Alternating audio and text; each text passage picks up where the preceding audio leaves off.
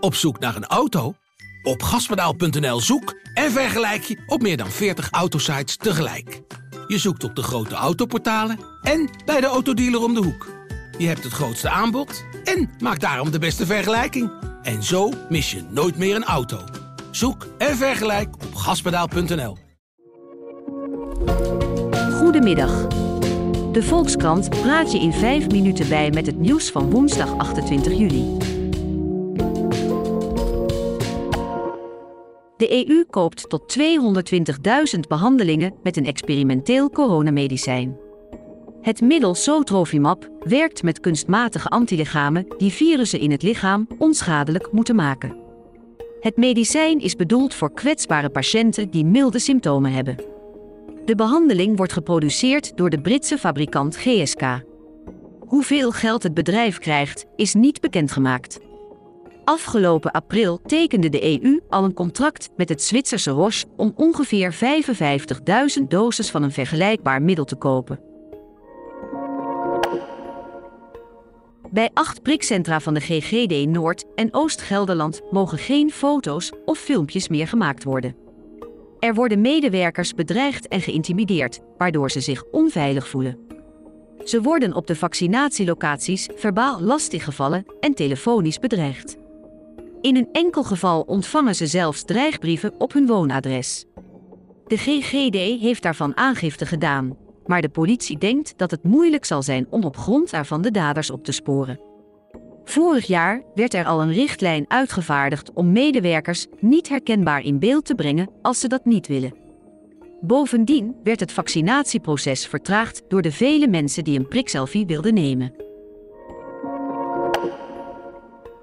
Nederland mag de asielaanvragen van statushouders uit Griekenland niet langer klakkeloos afwijzen.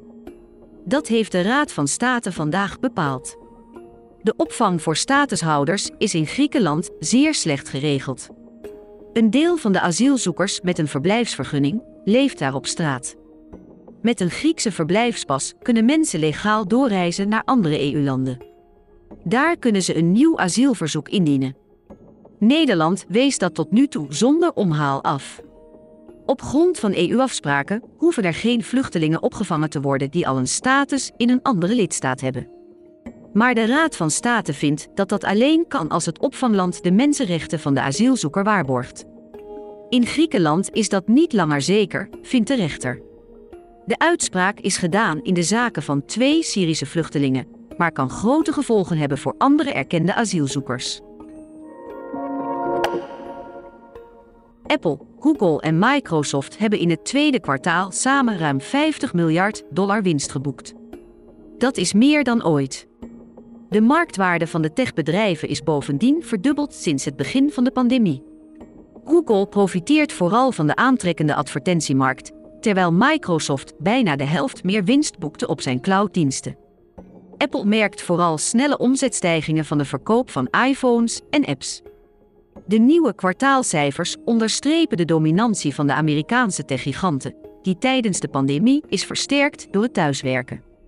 Microsoft en Apple voorzien echter wel tekorten aan chips en andere grondstoffen die vertragingen zullen veroorzaken in de productie van hardware. President Macron heeft de schuld van Frankrijk erkend voor de gevolgen van kernproeven die 30 jaar lang gehouden zijn op de eilanden in Frans-Polynesië. Hij zal dossiers over de kwestie openen en belooft een betere schadevergoeding voor slachtoffers. Tot nu toe kregen slechts 63 Polynesiërs een vergoeding.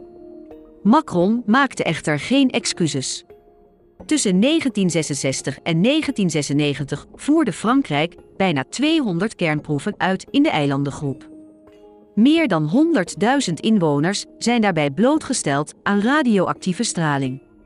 Dat is vrijwel de gehele toenmalige bevolking. Later zijn bij zeer veel mensen verschillende vormen van kanker aangetroffen.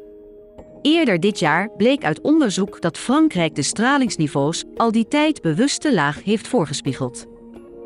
Dit was het nieuws in 5 minuten van de Volkskrant. We zijn nog volop aan het experimenteren met dit format en horen graag wat je ervan vindt.